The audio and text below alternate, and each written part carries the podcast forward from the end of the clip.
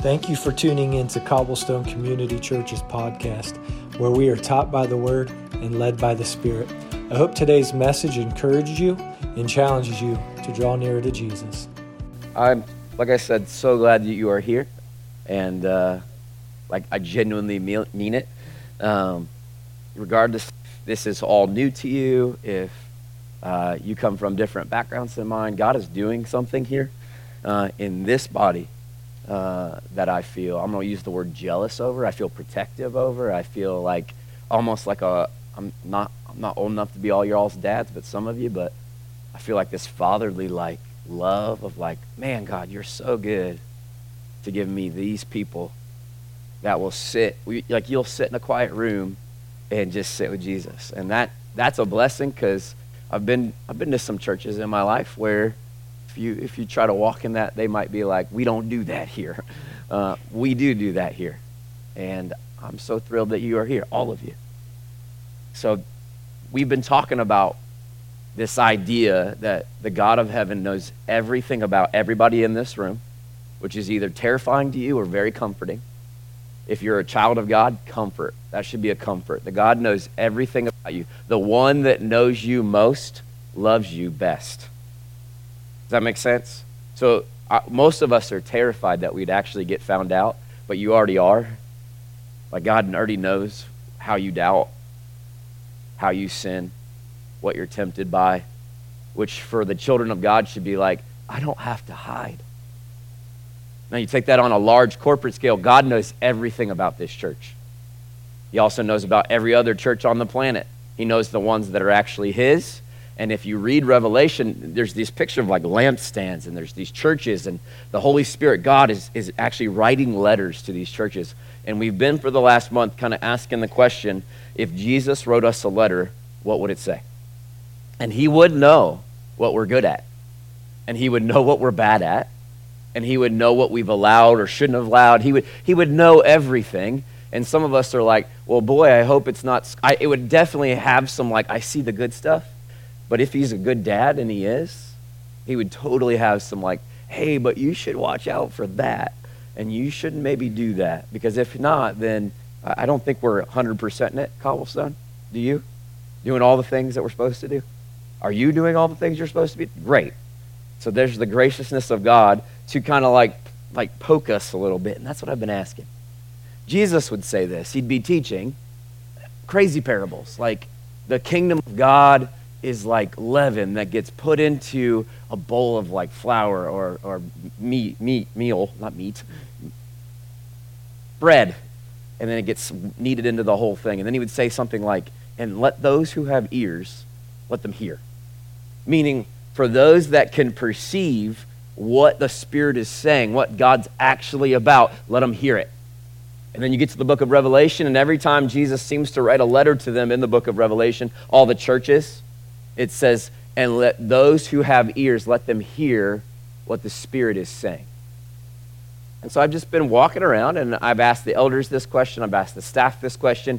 In fact, if you want to have this conversation with me, I've told you I feel like I'm the unofficial keeper of the things that God might be saying. And I've been trying to take this longer view of okay, I see this dude over here. He's really, really stirred up to serve the poor. Oh, and I see this lady over here, and she is just broken for intercession, and you can start to see maybe what God wants to do in a body if you step back far enough and you don't just get straight up in your face and try to do it your own way.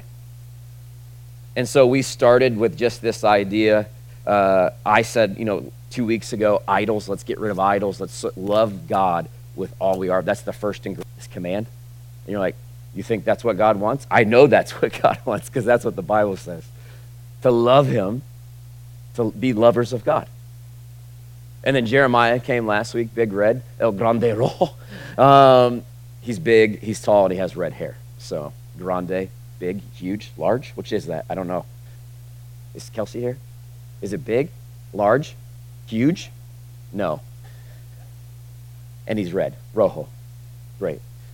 He talked about love. So you have the two commandments. Jesus summarizes the law and the prophets and all the teachings of the Old Testament into two things, which if you're like me, you're like, I don't need 637 laws. I just need two. Keep it simple for me, Jesus. And he does. Love God, love people. And so we're kind of stepping out of that now, and I'm going, okay, God, I got one more week. Would we please hear anything you want to say to us? And I said, man, people have been coming up to me for years now being like, the Holy Spirit said this, or this was, I was praying and I just couldn't get this out of my head, or we even had somebody give us one to the elders not that long ago, and we began to pray over it. And so if you want to hear, I think it's the same thing of like drawing near to God. I don't think it's like we're lacking physical ears. If it's a spiritual thing, it must be spiritually applied by the Lord for you to be able to hear. And so I want to pray really quick. And I'm actually, like I said, really fascinated by maybe what God's placed in you. So what I'm going to ask is we're going to pray. And I actually put slips, like little blue pieces of paper along these walls and some up here. And this doesn't all have to happen right now. But what I didn't want to have happen is I believe God can speak to you. And I don't think that the elders are in some elite group, that they're the only ones that can get direction from God. If we are a body, then God would just please to lead you, so help us lead. Like, it's just like we're all tied together. And so in my head, I thought, instead of just being like, let me tell you what God's saying, I'd be like, why don't you tell me? And that's what these blue pieces of paper are for, and also to push the release valve of when I say, hey, what's God telling you? Nobody has to stand up right now and yell at me. No one has to be like, thus saith the Lord. I mean, you could do that, but I'll probably tell you to sit down. What I would, though, is say, these really aren't actually for your opinion. I know I just asked a room full of people, tell me what you think should happen here. And you all were like, good, I have been waiting to be able to tell you what to do. You could do that, but as soon as I hear your opinion in it, I'm not, even in the most loving way, just going to go like this. What I really am after is, because I believe you have the Holy Spirit, and that John 15 says the Holy Spirit will speak what he hears from the Father, I want those words. But that will require us to be quiet.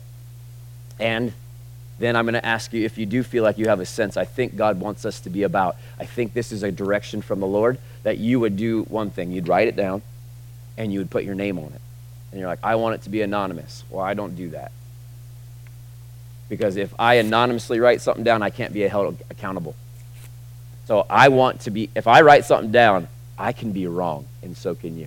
You see the humility in that? And then I'm just going to hand it to some prayer people and be like, pray over these with me. And then the ones where we're like, I think that's the Lord, we're going to give to the elders. Is that cool? Can we do that? So can we go back to that place of like prayer and like sitting before the Lord? And then at any point in time in the next week, you have a blue piece of paper and you want to hand that. You don't have to hand that to me. You can hand that to the elder. And then I'll talk about the things I feel, that I feel maybe the Lord wants us to do. And we can test them together. So Jesus, we quiet our souls. And this is your body. And this is what I feel like you said, don't be in a hurry. So I'm not in a hurry to talk about what I want to talk about. It's like, be in a hurry to listen to me. So as a body, Lord, we just ask for spiritual ears right now. And because we believe the whole Bible, we ask in faith and in accordance with 1 Corinthians 12 and 14 that you would speak. That those in this room that maybe have the gift of prophecy, that you would speak, Lord. But since everybody in here has the Holy Spirit and your sheep hear your voice, everybody in here can hear you if they belong to Jesus.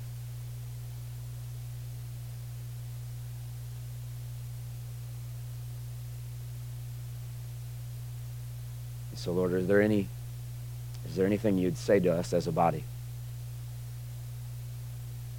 To use like a charismatic language, would you drop that in the spirit of somebody here? Is there a direction we should not go? Will you warn us through the mouths of one of these people in this body? Is there a place we should go?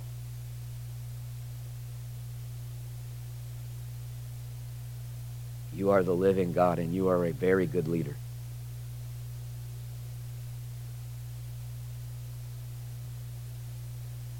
Yeah, God, thank you for a quiet room and a body that'll sit. I just, as one of the leaders, I just profess that we trust you. We trust you to lead us, and we actually thank you for the last 20 years. Thank you for all the provision. Thank you for literal dreams and even like visions of what this place should be, that you've taken us time and time again, and you've saved us. You've restored us. You've molded us. You've made us what we weren't into something that I think you're more and more pleased with day by day. We ask that you would continue that work, that you would take not just the leaders, but you would take every member of this body and you would mold them according to your will, that truly your kingdom would come here, that the kingdom of God would exist on earth here, that your will would be done here, that we would be a people that doesn't look to our own understanding or lean into our own understanding, but in all our ways we would acknowledge you. And so, God, we just ask that you would direct us. And not just as a New Year plan, and not just so that we can say, oh, we got direction from the Lord, but that we would be like co-workers with Christ. We would work in step with the Spirit, that we would, in all our days, in all our plans, in all our things, in all the things, it would be with you. We want to walk with you.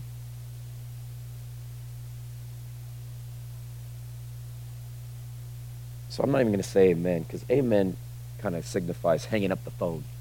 Jesus can break in any time during this service. And so if you're there lost in prayer, once again, you can grab those blue sheets. There's some up here. They're along the walls. I pray a lot. Lord, what do you want me to say? And it's not because I'm lacking words. If you've ever talked to me and you're like, tell me about predestination, I could tell you words. If you were like, tell me what the Bible says, I could do with my intellect and the tools I've been given over school, I could tell you what the Bible says. And it's interesting to me that as a church that believes in being taught by the Word and led by the Spirit, more and more I'm hearing people say, hey, I was reading the Word, and I've read this Bible so many times, Andrew, and then all of a sudden I got to a verse I knew so well, and all of a sudden it was like it was new again. It was like God himself whispered it to me. And that's what I love to hear. A word-based church that believes the Holy Spirit's still alive, is you're going to hear that conversation a lot. I was reading the Word because it's my anchor and my rule, and then all of a sudden it became alive. Who made it alive? Well, the Holy Spirit began to illuminate, began to breathe into something that is very much the Word of God. That's what we're seeing. And so as I pray, I'm like, all right, Lord, what would you say over this body? And it's been dreams, it's been visions, it's been words. But this week for me, it was kind of three things immediately came to mind. And like I said, as a body, we'll just have to test these. But it was the first one, and this is going to feel a little bit like, because this is like my journal mixed with like my private heart for you guys. But I really think God is inviting not just a couple of us, but this body to walk with God, the living God. Meaning, if I had to put it in a word, it would be, God is saying to this church, live life with me. Live real life with me. Like that every day, feeding a baby at 3 a.m, I'm tired at 5 a.m, barely brushing my teeth, awake life, that life. Going to class, being a husband, going to work life, live life with me. And it's this call that I feel is because we sometimes say very good things. Christians are good at saying things. It's much harder to live them, right? And if I was to ask you, who has promised to be with you, who's with you every second of your day, when you wake up, when you're sad, wherever you are on the earth, who's with you? Jesus, right? That's a big thing. That's a big thing to say. God is with me. So if I'm in pain, God is with me. If I'm confused, God is with me. We know the creeds and we know the words and we say the things, we sing the songs, but so many Christians, I believe our lives would change if we just, that got down deep. Jesus is with me. And not figuratively. Not 2,000 light years away, Jesus, but like his Holy Spirit has taken up residence. I am never alone. Which then fills you like with faith, and your prayer life starts to change and how you interact with people. If Jesus is with me and I touch Diane, I like in my head, I'm like, Jesus is touching Diane because Jesus is with me. Not Andrew's not that great, but Jesus is real great. And Matthew 28:20, this is where we get this idea, this promise that was given to these first disciples. And I think the rub is we're like, well, that was for them. No, it's for us. But Matthew 28, I got it in NLT. You might have it somewhere else, New Living Translation. Teach these new disciples to obey all the commands I have given you. So number one, the disciples were given a commission, the Great Commission. Go out into all the earth and teach them to make disciples of all nations, tribes, tongues, and nations. Baptize them in the name of the Father, Son, and the Holy Spirit. Teach them to obey all that I have commanded you. Now think about all the teachings of Jesus. They are commissioned to go teach somebody else who taught somebody else, and then now we're here. So you and me, guess what? You have a job in the kingdom of God. What is it? Teaching people to obey all that Jesus said. And Jesus said a lot of things. A lot of things we ignore, a lot of things that we like to say but don't do. And then he says, and be sure of this, I am with you always, even to the end of the age. So what did Jesus just promise those disciples? I am going to be with you, even when they're stoning you. I'm going to be with you, even when they throw you in prison. I'm going to be with you, even to the end of the age. And the end of the age ain't here yet. It's getting a little rocky these days, but we're not there. It's when all of this like temporal stuff flips over into eternity. And the Son of God tears open the sky and makes everything new, wipes away all the tears. All those promises are yes and amen. We're just waiting for this new age to click in. But I began to think, what would change? I put it on me, and then I'll let you kind of ponder my prayer journals. God, what would change if I lived like you were with me? Have you ever thought that? And it can get a little convicting and dark pretty quick, meaning, well, I probably wouldn't have watched that show. I definitely wouldn't have thought that thought. Oh, I really wouldn't have mouthed off like that. Oh, I wouldn't have been so lazy. Ooh, I wouldn't have scrolled my phone for 2 hours. Eek. You see what I mean? How it can get a little bit like, this is why we don't want to think about Jesus being with us, I think. But it is the most beautiful, freedom-bringing truth. And what would change? Maybe your whole life wouldn't change. You're like, I am living that godly life, Andrew. I live like Jesus Christ is next to me every second of the day. You're like, I haven't? Me either. But the Bible tells me that he's with me, which then makes me view every room I walk in differently these days. And once again, this is not like, oh, Andrew's like a great saint. This is Andrew's trying to take the basic promises of Christianity and walk them out and then bring a church with him. So if I walk through Kroger and I encounter somebody, and I should just stand at Kroger apparently and do ministry. I don't know about you guys. I see more people there and pray for more people there because they're like, oh, Andrew, I just had this horrible thing happen. Can I tell you all about it in the freezer aisle? And I'm like, yeah. Anna's in the car. Let's go. You know, like, and then 30 minutes later goes by, and then she comes and finds me.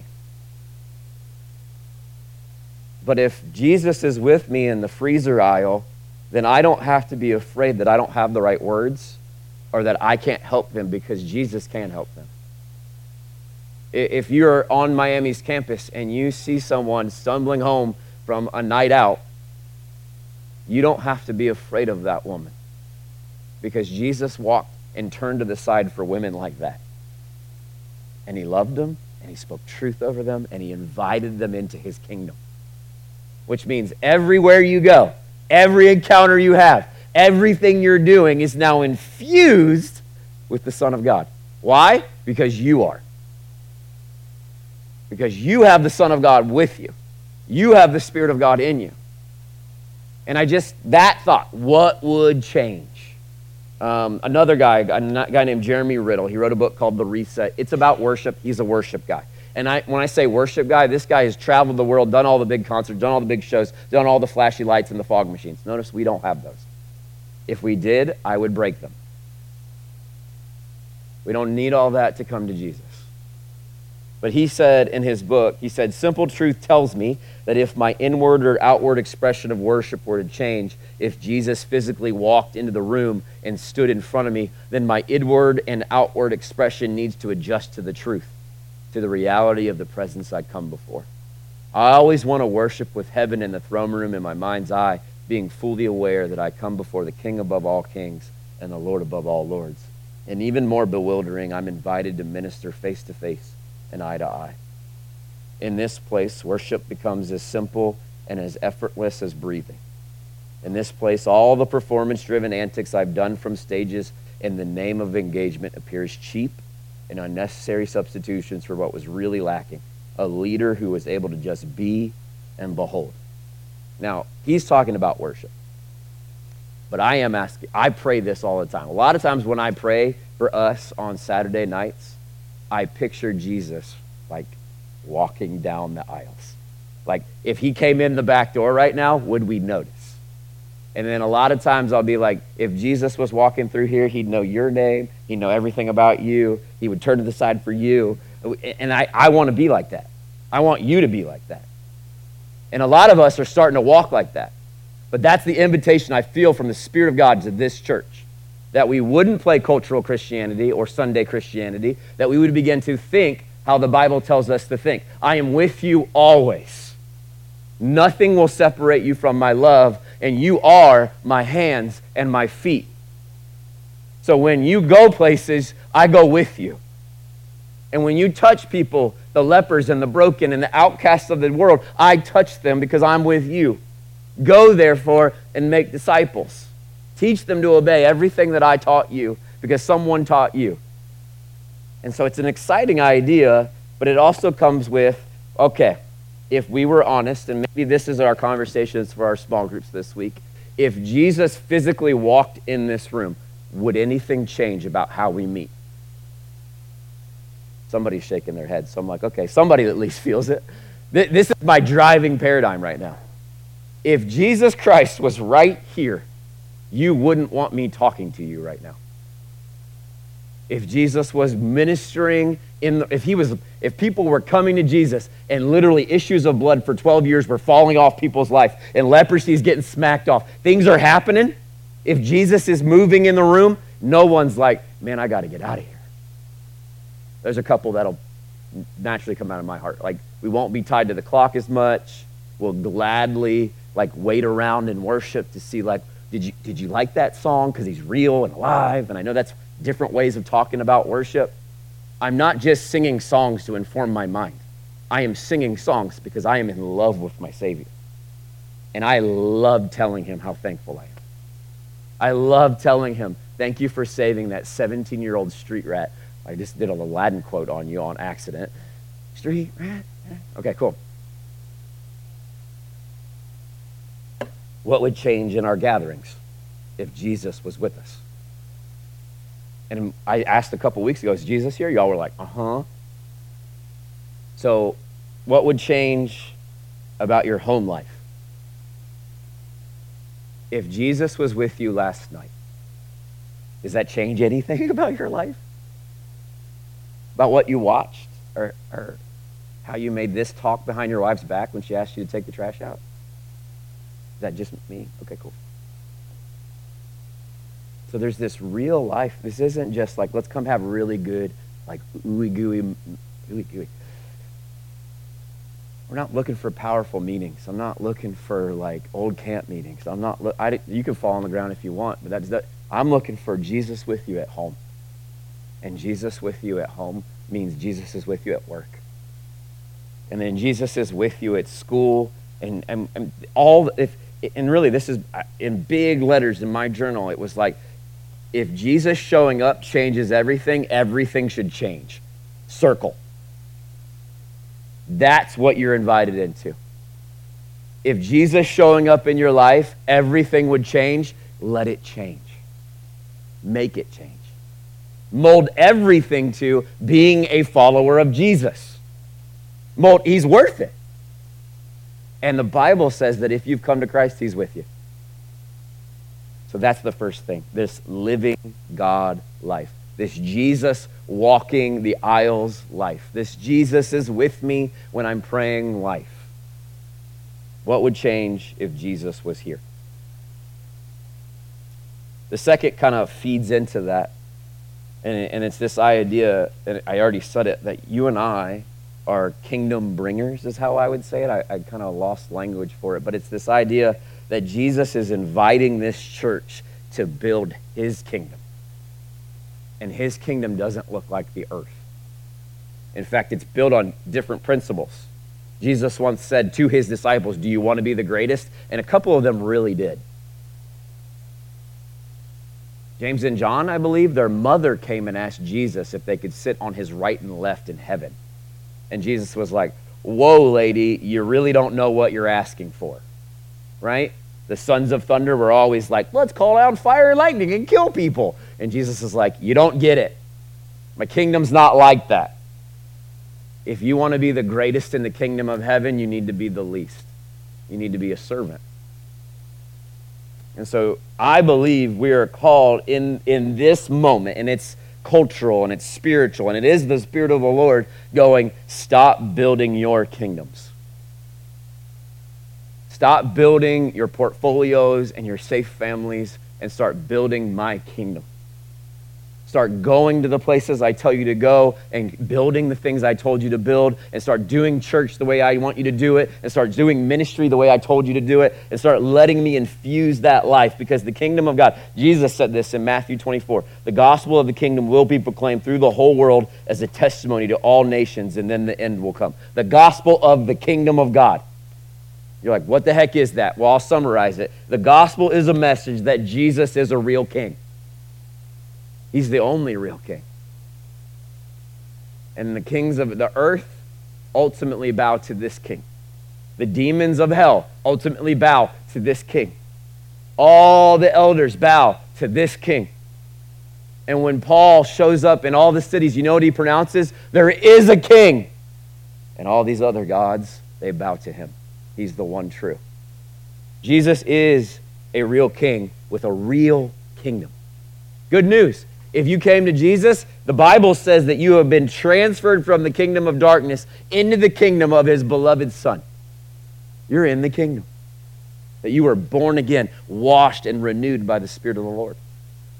And then thirdly, there's an invitation to participate in the kingdom of God. This is what I've been on this track. What does it look like? If the kingdom of God showed up in this room right now, what will happen? Anybody want to yell some stuff? That's fine. You don't have to. I'll give you what the Bible says. And proclaim as you go, saying, the kingdom of God is at hand. This is Jesus commissioning his 12. He's also going to do this with 72 at one point. He looks at the 12. Go to the cities of Judea. Do not go to the Gentiles yet, and tell them the kingdom, my kingdom, is at hand. Meaning you can grab it. You can touch it. It's close. Which is good news. Where Jesus is, this is what happens. Heal the sick, raise the dead, cleanse the lepers, cast out the demons. You receive without paying, give without pay. And then what do they do? They run off to Judea. And they literally have probably a collective freak out because they're fishermen from the small podunk places of the world. And Jesus goes, I give you authority to bring my kingdom. So these fishermen are like, well, what do we do?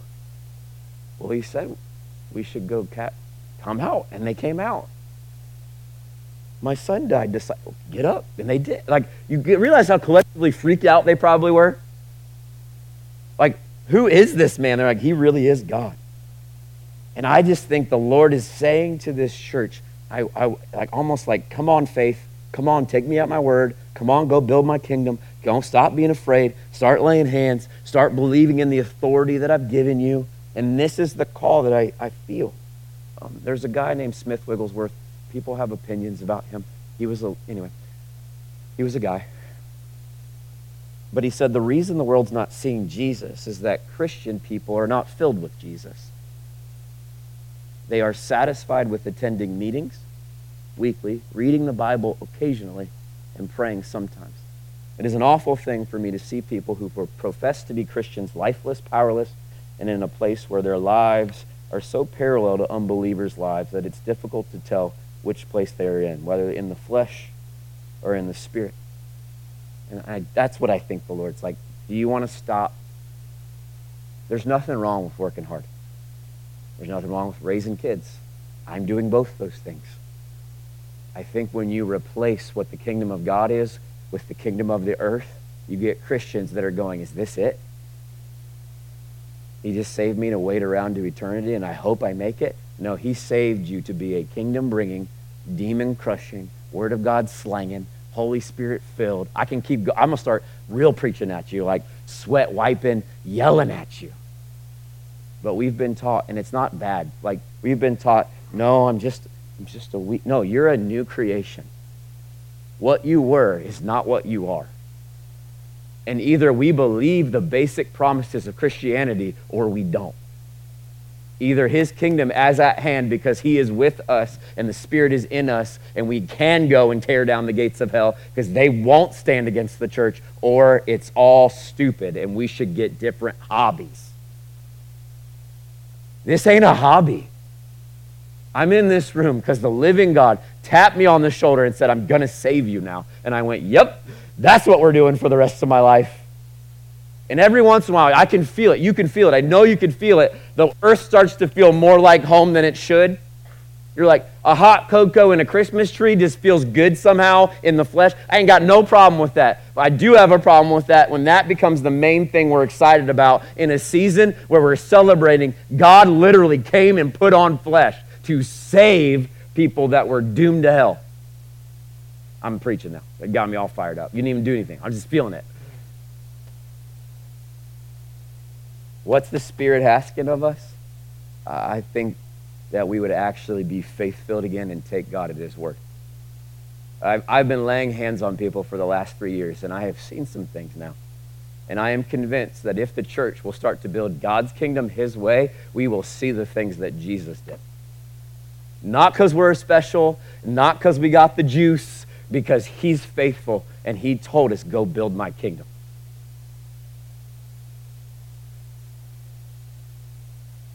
And then the last one, and it's my favorite one, and then I want to actually see if we can do it. I feel the Holy Spirit. It's not, when it says communion, it's not bread and juice, although that could be part of it. When I say communion, you have a friend that you don't even have to talk. You just like know. Like sometimes me and David Bear operate in this. Like I'll just be sitting here, and if you ever see him look at me, and it's not even, it's just like a. And I'm like, okay, I know exactly what's about to happen. We don't even have to talk.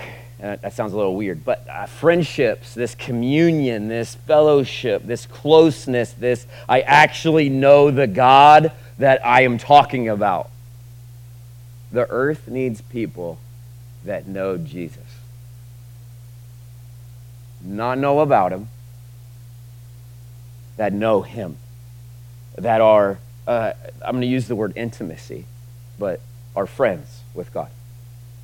That when they walk in, the very presence of heaven is there because they've sat at home in the quiet and asked God to come and meet with them. And he does that because he does draw near and he is knowable. Because the world right now knows a lot of what the book says, and they don't like it, so they're trying to rewrite it. What they don't know are Christians that literally think, feel, talk, and touch like Jesus. They don't understand that. And I think that if I put that in a phrase, I think the Spirit is saying, collectively and individually, be with me. Come be with me. If Jesus called you or texted you, come be with me, what's your heart do? Come be with me. Now, you might be saying, I don't know how to do that. That's fine. I want to help teach you. Not that I even have it all the way figured out. But there's this idea in the Bible in Acts 4, verse 13. It's been used by charismatics to explain why you don't need to go to seminary, but I don't think that's the point. Now, when they saw the boldness of Peter and John and perceived that they were uneducated common men, they were astonished. And they recognized that they had been with Jesus. I want you, as your pastor, people to say this about you. It is the highest compliment you can receive. I don't know what it is about you, but have you been hanging out with God? That's it. That's the point of this whole thing. It's not moral obligations. It's not, oh, I went to church. It's, I was with God, and he changed my very soul. The garden is God walking with his people. The new Jerusalem and the end of all things, the new creation, is God in the middle of a city, and he's actually the sun for the people. It's God with people. This is Christianity, guys. We get to be with God. We get to know God. We get to commune and fellowship and talk with and be filled with God. And they recognized that they had been with Jesus. I have known men and women my whole life that can tell me a lot of Bible, and that's a good start. Like, this is where our baseline, Bible, right? And I've known men that I was like, what is, you're weird. Not because you're just, but like, you feel different. You talk different. You love, like, there is like heavenly aroma off your life. You know where that comes from? It comes from sitting with God. Year after year after year after year. And some mornings, I don't feel anything or get anything, or I'm like, I don't know what I was doing this morning, God, but it sure wasn't with you. And he's like, just show up again tomorrow. And then I show up again tomorrow, and I'm like, this is the greatest. He's like, you're such a kid, but I love you, right? This is the communion with God, walking with Jesus. There's a lot of complexity right now in the earth. Everybody's trying to make plans for economic growth and politics. Like, everybody's scheming. The church does not respond by getting complex. We get simple. We fight complexity with simplicity. What do you mean you're going to go sit and be quiet with God? What's that going to do? Everything. That's going to do everything. And that is what I feel like, simplicity of sitting with God and beholding his beauty. Sitting with the Word of God and contemplating it and singing it and letting it fill my heart rather than the fear of the earth. Sitting and being with God. Power flows from relationship. Understanding that Jesus is with me everywhere I go, to go back to point one, flows from that place. But when you don't pray and you don't be like in communion and you're not in fellowship and you don't know the Spirit's voice, you get out into the world and you get afraid. More and more, I want to be that uneducated common man that people are astonished by. But one simple thing. He's been with Jesus. So those three things, that's what I think the Lord's saying. Come be with me. Go build my kingdom. And I am with you. Live life with me. That's what I would say. And I would love to hear if you're like, that resonates, or like, I don't think you're hearing God very well. But what I'd like to do is I'd actually like to try to arrange a meeting between you and God right now. Because believe it or not, I don't actually care about talking to you. I care about you meeting with him. I want to talk to you to try to equip you, or I hope you're feeling like, I want to be with God. Did you feel that happen? When I was like, come away with me, some of you were like, I want to know how to do that. Well, let's walk this out. There's some other sheets of paper. They're just blank. If you need one, if you have a journal, that'll work too. If you need a pen, there should be pens somewhere on the back of the seats. I want to lead you through a thing that I was just recently led through. And it's going to require us to be quiet, which makes Americans feel awkward. But I love being quiet before God. And so if you grab a piece of paper or a pen, if you want to participate, if not, you can just watch everybody else participate. But it's going to be three questions, and then I'm going to give you some time to write. And if you need to sit on the floor or lay down or move, if you need to pace, I don't care. Everybody remember when Jesus looks at his disciples and he asks them, who do people say that I am? You remember that story, God's people? It's in Matthew 16. So even if you're like, I don't want to do this little assignment you're giving us, fine. Go read Matthew 16 and see what Jesus does. But he looks at them and says, who do you say that I am? Which is an interesting question for the Son of God to ask his disciples, right? Now, Peter's there, and Peter's a big mouth, and I identify with Peter. And Peter yells, you are the Christ, the Son of the living God. And Jesus is like, you got it. And you didn't get that from you. You got that from my Father. And then he begins to, not only does he celebrate who he is, he's like, yes, I am. I am the Christ. I am the Son of the living God. He then looks at Peter, and he says, Peter, you on this rock, I'm going to build my church. Like he tells Peter who he is. And so it's a little exercise in being with Jesus. So I'm going to pray, and then I'm going to ask you a question. It'll be on the screen, and you'll be able to see it. And you don't have to fret if you don't maybe feel anything. But I'm going to invite the Lord to minister to you. And because he's alive and very much likes to hang out with his kids, just like I like to hang out with my kids, I have a lot of faith that cool things are about to happen. So can you quiet your heart and don't even fret about getting right answers? So Jesus, we do. We bow before you.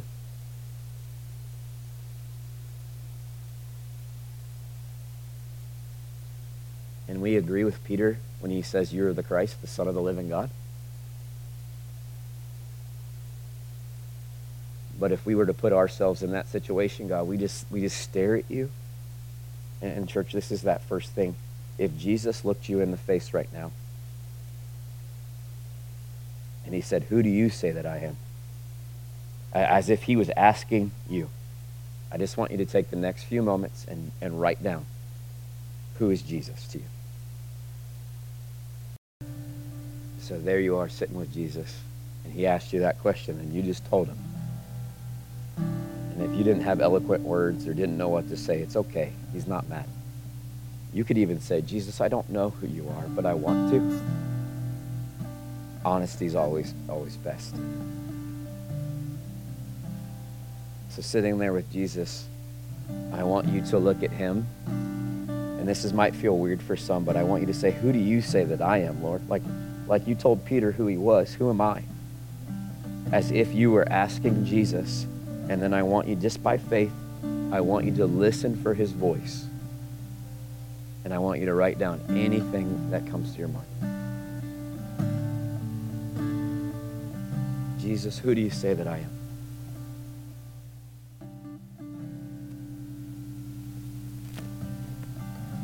Can't encourage you enough to let Jesus be the one that informs your identity, so he gets to tell you who you are. And I want you to end by asking Jesus one question. What goodness do you have for me in this next season of my life? What do you want to do?